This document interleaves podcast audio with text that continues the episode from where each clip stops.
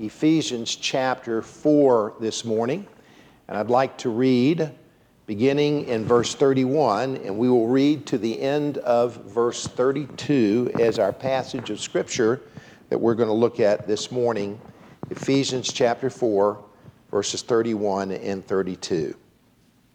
Let's hear God's Word this morning. Paul the Apostle writes, and he says, "Let all bitterness and wrath and anger and clamor and evil speaking be put away from you with all malice. And be ye kind one to another, tenderhearted, forgiving one another, even as God for Christ's sake hath forgiven you." And this is the word of the Lord, and all God's people said, Amen. Amen. Let's pray together. Father, thank you this morning for your wonderful word you've given to us. I pray for your blessing, the anointing of the Holy Spirit of God, to be upon the Word of God as it speaks to the hearts of the people of God. Lord, I pray that you'll use the Word to shape, mold our thinking, our hearts, our minds, our attitudes, our spirits, and I pray it will bring us to obedience, to obey and trust your Word against the way that our normal thoughts process, and that we would honor you in all that we do. In Jesus' name, amen. On a hot summer afternoon, July 12th, 1993. And I remember it well because I saw it on the evening news. Two brothers, 15-year-old Herman Dutton and his 12-year-old brother Drewy, from Rush Springs, Oklahoma, went into their living room of their mobile home trailer where their 39-year-old father, Lonnie Dutton, was taking a nap on the couch. The two sons had in their hands their father's rifle. As they approached their snoozing father, Herman pointed the barrel of the rifle behind the father's right ear, and Drewy squeezed the trigger of the rifle, killing their father instantly. Later that day, the brothers were apprehended by the police. And of course, the forthcoming question that everybody wanted to answer was the question, what? Why? Why would you kill their father? And I remember watching it on television without the answer coming immediately, and I thought, well, I probably know the answer, but let's hear. And the answer was very predictable.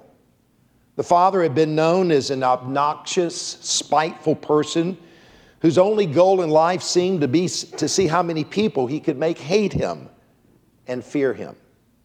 The Dutton children had been living for many years under their father's daily abuse, who would beat them and kick them with his steel-toed shoes. However, it was on that day, July 12th, that something was different, for the boys had learned that their 10-year-old sister, Alicia, had been abused sexually by the father. And the irony of the story is that the boy's father had already given his sons repeated orders that if anybody messes with your sister, shoot them behind the ear or in the heart. Well, though the story is unique and though the story is tragic, and I remember it, we could say also that to varying degrees, this kind of thing happens thousands of times all over the world. It's really simple. There's mistreatment, or you could say abuse, that leads to bitterness, and bitterness leads to anger, and anger leads to reactions that go all the way to being malicious. But I want you to know that it is the power of the gospel that enables any of us to overcome any of life's abuses and mistreatments and difficulty, that the power of the gospel is powerful enough to overcome all of these struggles that we face. And I want to say this morning that the miracle of this tragic story that took place 30 years ago is that today one of the brothers, Herman, is an assistant pastor of a church in Oklahoma. The gospel turns bitter people into kind people. And that's what Paul is talking about here in Ephesians chapter 4. And I want us to look at this verse in somewhat of a detailed format this morning.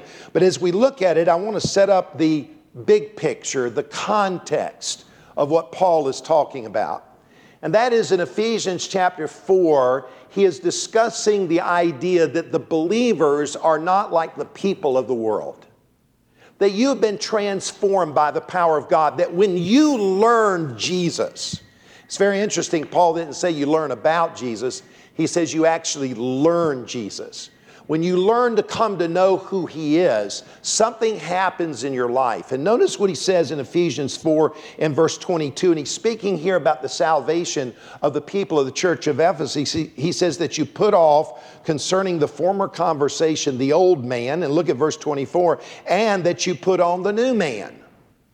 He's talking about what happens when a person gets saved. It's like changing your clothes. You're putting something off and you're putting something on. And what are you putting off? He says it's the old man. What is the old man? Well, let me give you just a simple definition. The old man is everything you are in Adam because of sin. Every one of us in this building were born into this world through our parents. When we came into this world through our parents, we were born with our parents' nature. And the Bible describes that our nature came all the way back from our first parents called Adam.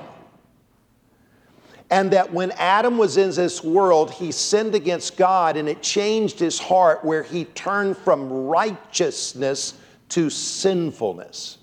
So that every child that is born with an inherent disposition towards selfishness and sinfulness. And if you don't believe this, you never had children. The favorite two words in the church nursery are, that's what? Mine. And so when the Bible describes our condition, he calls us, it's the old man. It's everything we are in sin because of Adam. So why did Jesus come into the world? He came into the world to fix what Adam broke, to undo what Adam did. And Jesus is called the second Adam. And what did he do? He came into this world to live the life that Adam should have lived for Adam's sin. But Jesus, the second Adam, lived in complete obedience to God. And then he went to the cross as the second Adam to die for the first Adam's sin. And you and I are in the first Adam. And he died so that we could come and be saved and forgiven. And he takes us, the moment we get saved, he takes us out of Adam and he puts us in Christ. And what does it mean to put on the new man? The new man is everything we are in Christ because of his grace. And God saves us. And when does that take place? At the moment you're saved. Now I want you to think with me. The old man is put off. The new man is put on. The old man, as Paul describes it here in verse 22, is corrupt according to the deceitful lust. That is, he lives a self-centered life. He says in verse 24, the new man is created in righteousness and true holiness. That is, when you get saved, God makes you a new creation, a new person, and you begin to pursue the things you never pursued before, things that are righteous. That is obedience to the law of God. Holiness, that's becoming like God. You want to grow and become like him. So how does it all happen? And it's the verse that's squeezed between 22 and 24, verse 23. It's a very short statement, but it's a profound statement when he says, and be renewed in the spirit of your mind. And he's talking about the big picture of how a person changes. And that is you go through a remodeling process. Now, I preached in this church before this remodel job. Same building. Fact is, you pull up on the outside, it looks like the same building. But when you walk in, you go, cool. This thing is different. It's actually modern, not ancient like it was before. 1970s version. Do you understand what I'm talking about? And when it says be renewed in the spirit of your mind, he's talking about transforming the way you think, which ends up in the way you act and the way that you feel. Do you understand what I'm saying? And he's talking about how you change. And let me tell you something. You can be saved and maybe be changing, but not be changing much. Now, some of you actually need to change more. Some of you are a little slow. You say, preacher, you're being mean this morning. No, I'm not being mean. I'm just being your friend. I'm telling you the truth. Because you still got a lot of old man tendencies that need to be put off, and you need to put on the new man disposition. You need to change the way you think. And so what does Paul do? He lays out what he means by this. So notice what he says beginning in verse 25. He says, wherefore. Whenever you see the word wherefore, you always ask the question, what's it there for? He's talking about putting off the old man. Now he's explaining it. He says, wherefore, notice, putting away lying. So what does the old man do? He tells lies. What does the new man do? Speak every man truth with his neighbor.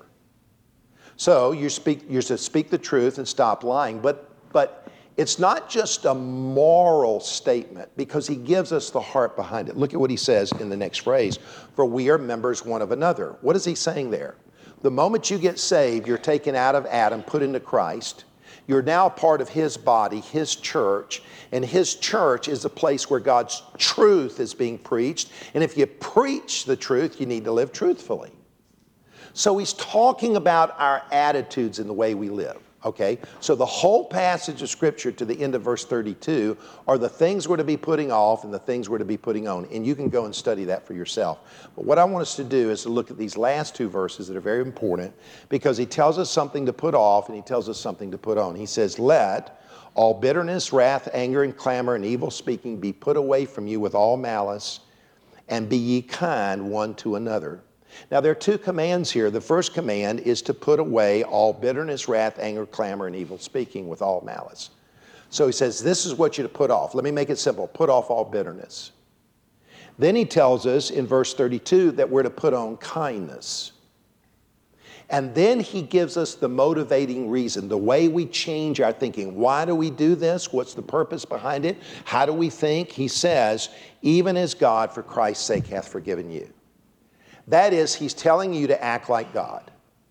And what did God do? God acted in a kind manner towards you, in that he forgave you of all of your sins through what Jesus Christ did on the cross. Now, this is the motivating reason why you should put away bitterness and you should put on kindness. So let's break it down. Let's look at verse 31 in a deeper way when he says to put off all bitterness. And there are three things I want you to notice just as you kind of look at the scripture and try to interpret it. And the first thing I want you to notice is that the word all is used twice. He says, let all bitterness. And at the end of verse 31, he says, with all malice. Now, I don't think that's just thrown in there. I think it's very intentional. It's like two bookends with the books in the middle. All bitterness, all malice, start, finish.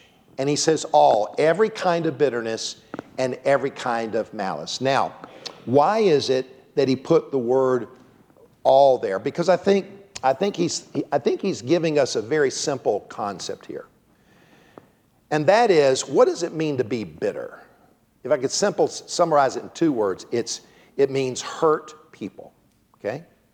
And the word hurt there is an adjective describing the people. What is the word malice? Malice is an action, not just an attitude. And that is, malicious people hurt people. That's a verb. So summarize it. He's summarizing the whole thing. Hurt people, what do? They hurt people. Whenever I see somebody reactionary, want to get back, want to get after a person, it's because they got hurt. Hurt people hurt people. Notice the second thing I want you to see in the interpretation of it, and that is the repetition of the word and. Let all bitterness and wrath and anger and clamor and evil speaking be put away from you. Why did Paul not just say, let all bitterness and wrath, anger, clamor, evil speaking be put away from you? Because it is a style of communication where things are connected together in succession for an effect. So he says, let all bitterness and. And the effect is this, that each vice is the result of the preceding vice. So when you end with malice, okay, and you start backing it up, evil speaking, clamor, anger, wrath, if you want to know the root of all these other things, where does it start? It starts with the word bitterness.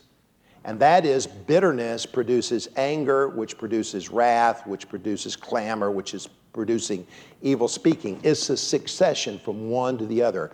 So the idea is he's telling us the root of where all of this comes from. And then one other thing I want you to notice, and that is the word put away.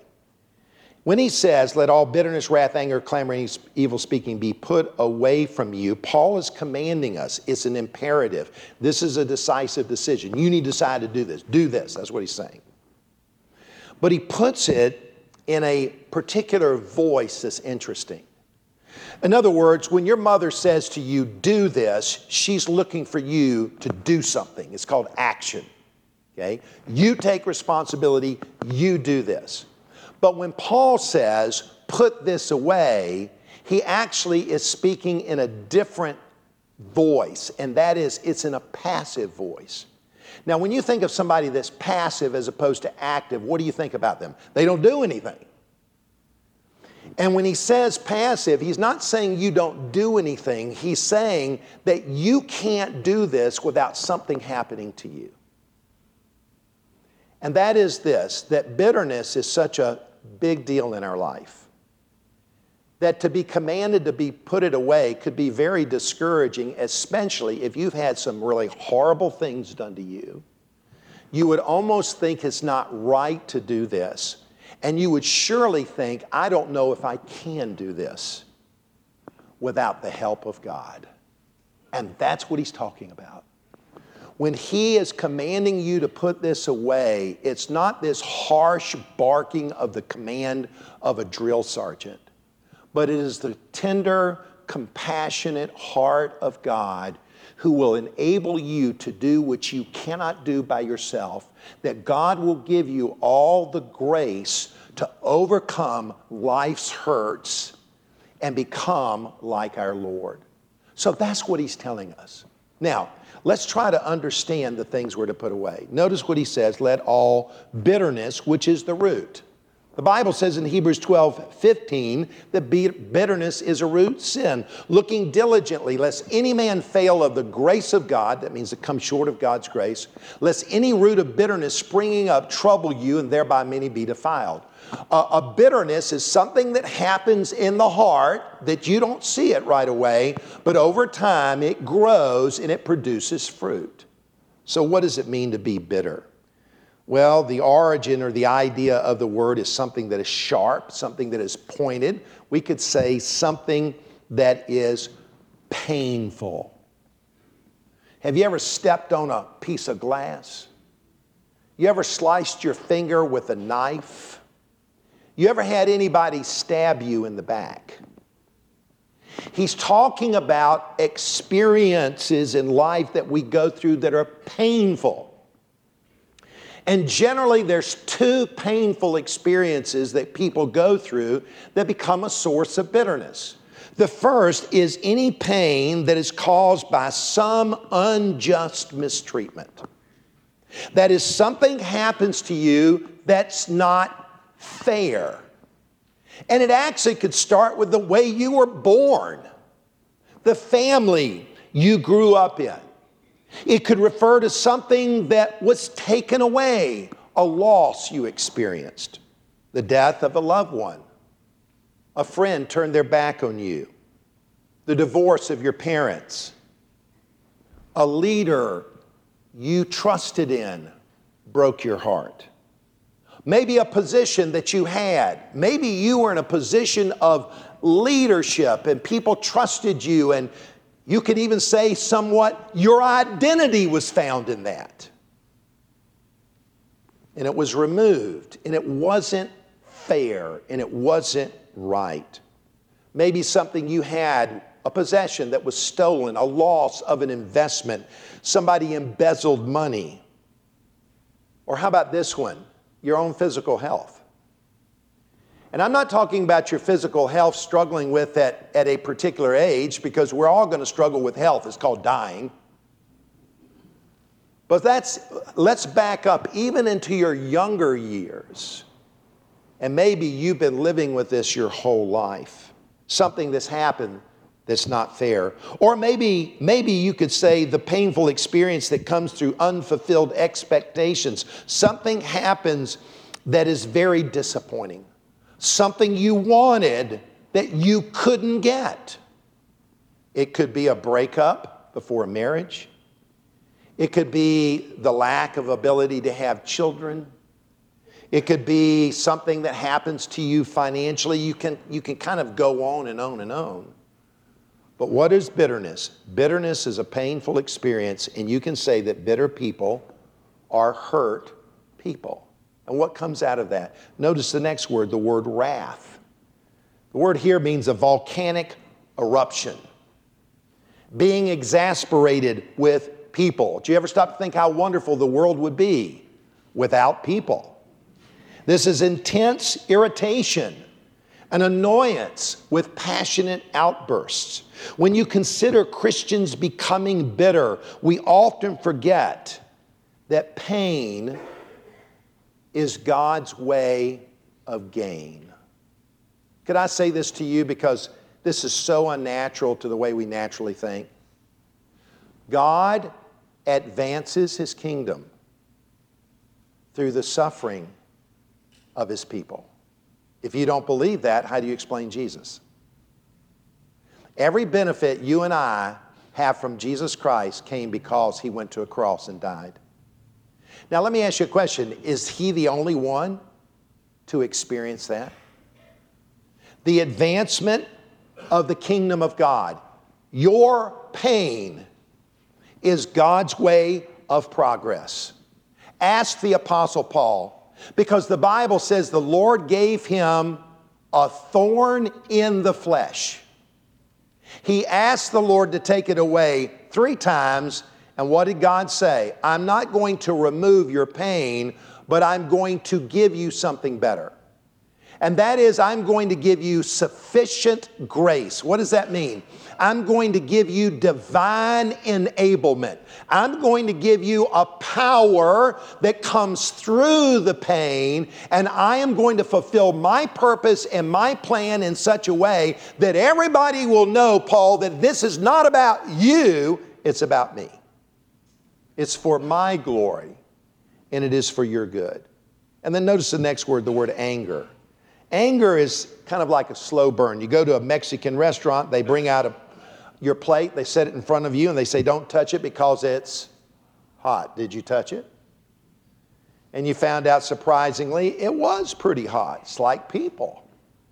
You can get around people, and they don't look like they're angry until you get real close, and you can begin to feel the heat. It comes out of their mouth. It comes out of their attitude. It comes out of their responses. Instead of there being a joyfulness in the Lord, there's a complaint, there's an irritation, they are upset. I was in a church just recently, and there was a man in the church, it was obvious he was irritated. I have no idea who he was, I don't know his name, all I know is he was the irritated brother. And I thought, is he really mad because of what he is having to do, or is there something else? Because whenever you see the surface problem, generally that's not the real problem. And then notice the next word, the word clamor. That means to shout and scream, argue, yell. People who are full of anger are going to have outbursts. And then notice the word evil speaking. That means to speak against someone in such a way as to harm or injure them, personally or their reputation. Slander, defamation, libel, cursing, gossip, either in front of their face or behind their back. And it's not always verbal, because when Paul wrote this, there was no texting. And remember, the words on a text are as just significant as the words that come out of your mouth. And then he concludes with all malice. What does it mean to be malicious? It's a feeling of hostility, strong dislike, with the idea of desiring to do them harm. Or let me take it even a step further. It may be that because you're a Christian, you're really not in a place to react, okay? That's not where your place. But you can be just as malicious in your heart when you hear about somebody that you're bitter at and you hear that they prosper and it pains you.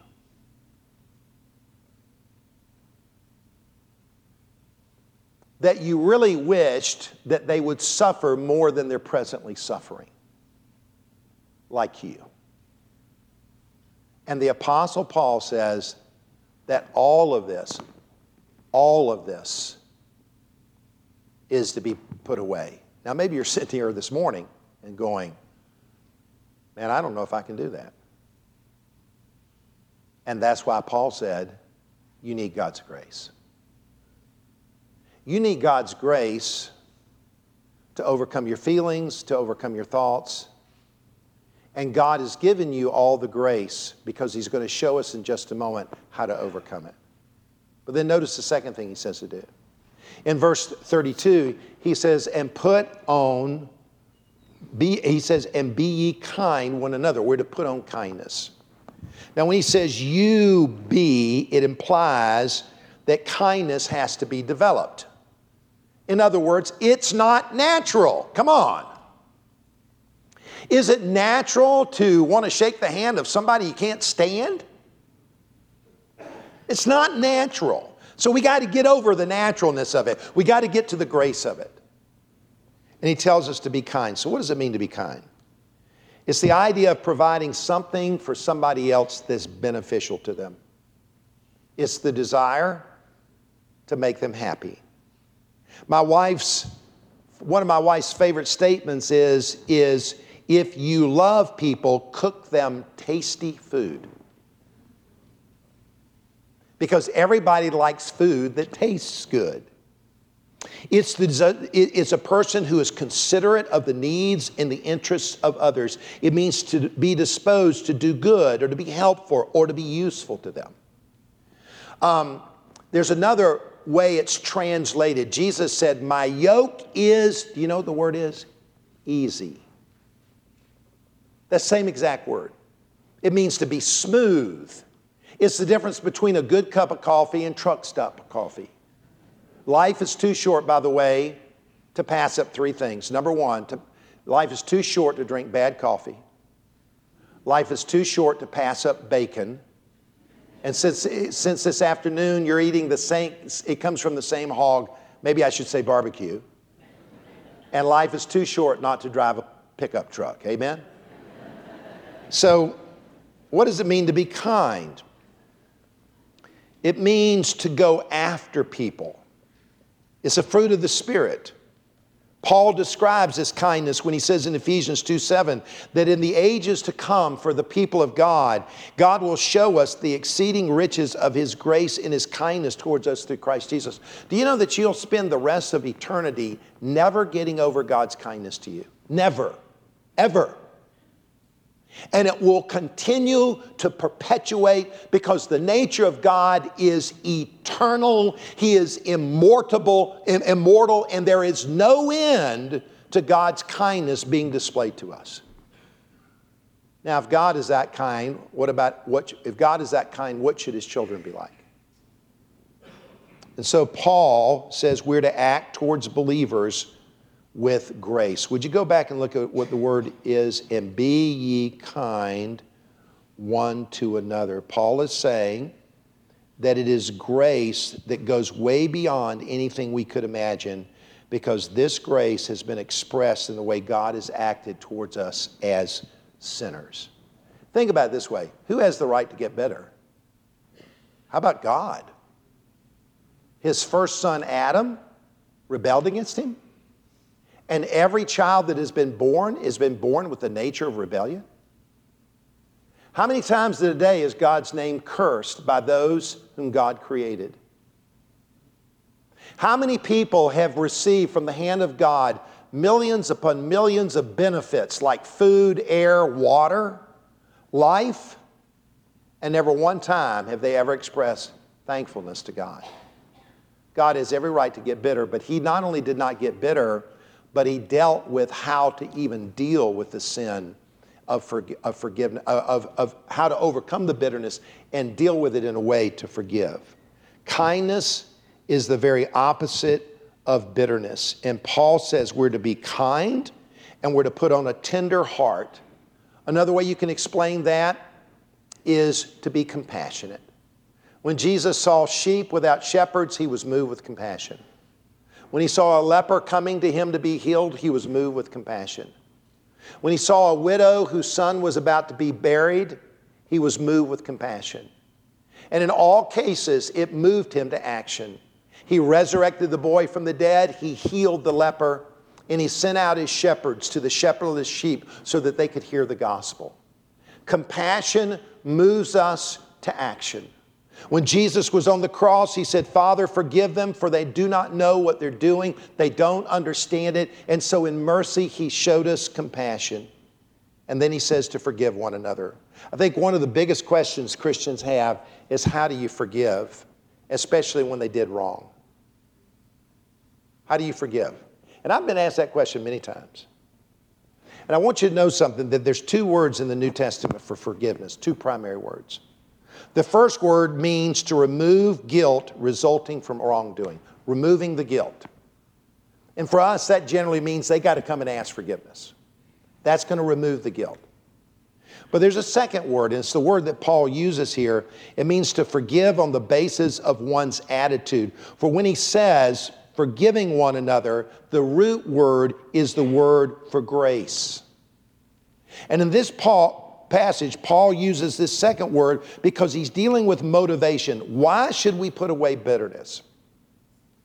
Why should we put on kindness? Why should we show forgiveness? It's not justifying what people do, okay? We have the idea, if I forgive them, I justify them. But what Paul is saying here is that the root word for forgiveness is the idea of grace.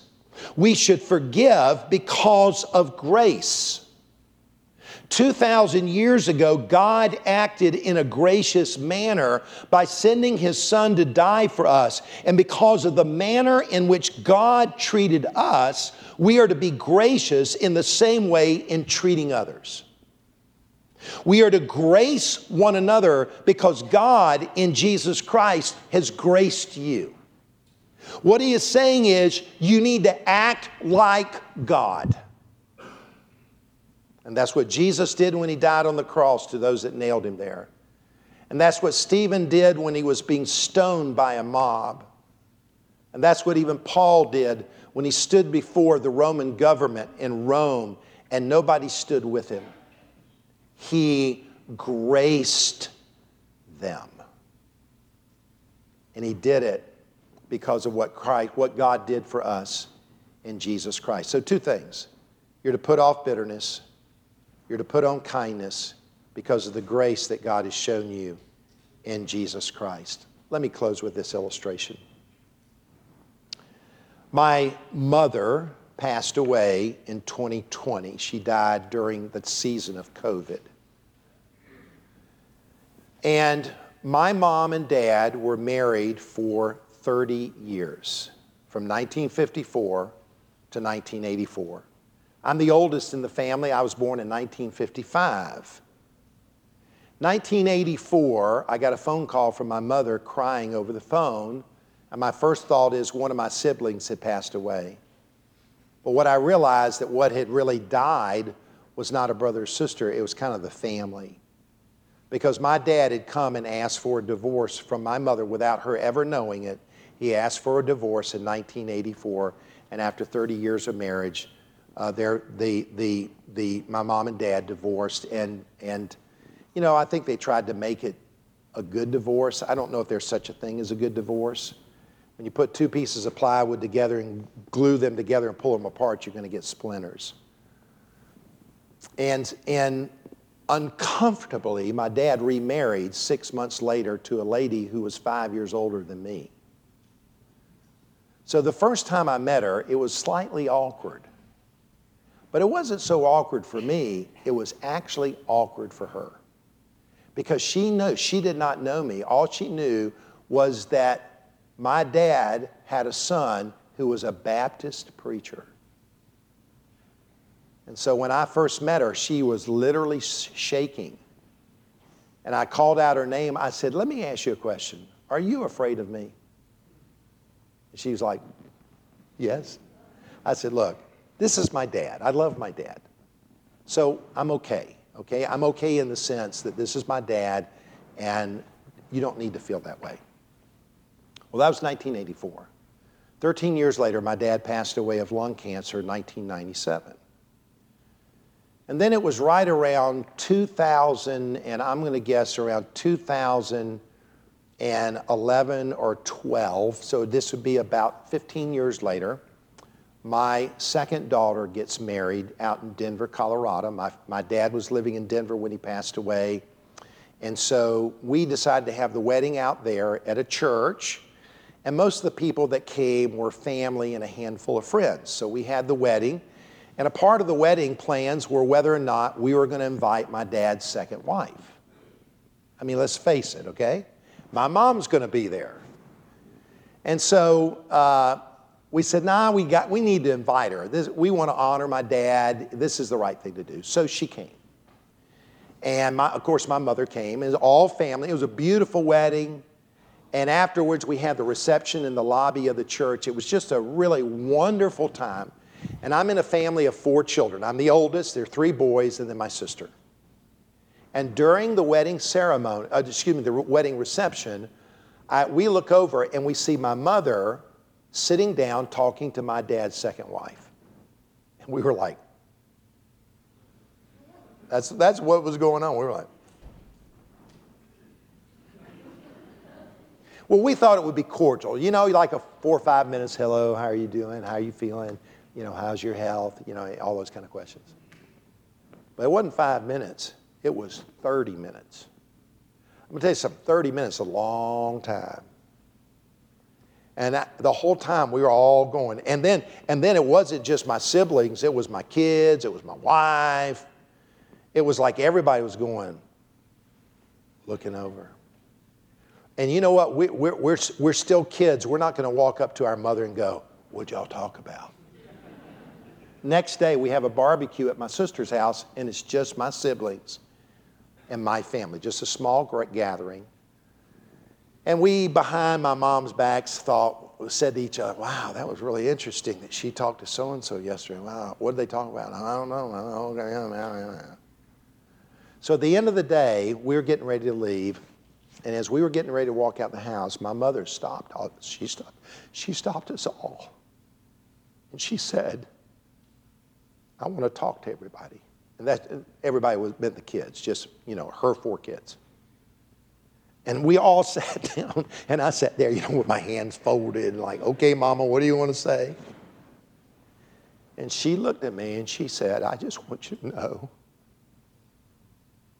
this is 25 years later after my mom and dad were divorced, that she said, I decided yesterday to forgive, and she named the lady, and I want to put it behind me.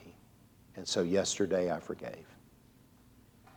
And from that point forward till my mother died in 2020, I never sensed any anger or bitterness or resentment. She never justified what was done. God has to deal with that. But her spirit completely changed. And she had the kindness of the Lord towards those who had hurt her.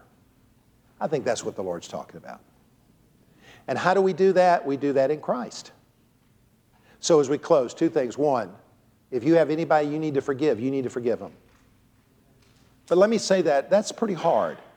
Let me say it this way. If people have deeply hurt you, and some of you have been through some very horrible things, would you turn to the Lord today to ask God to give you the grace to have a forgiving spirit? And then secondly, if you're here today and you've never experienced God's forgiveness, come on! Today is the day. Because God is ready to forgive you if you will repent and acknowledge your sin and say, God, save me. God will save you today.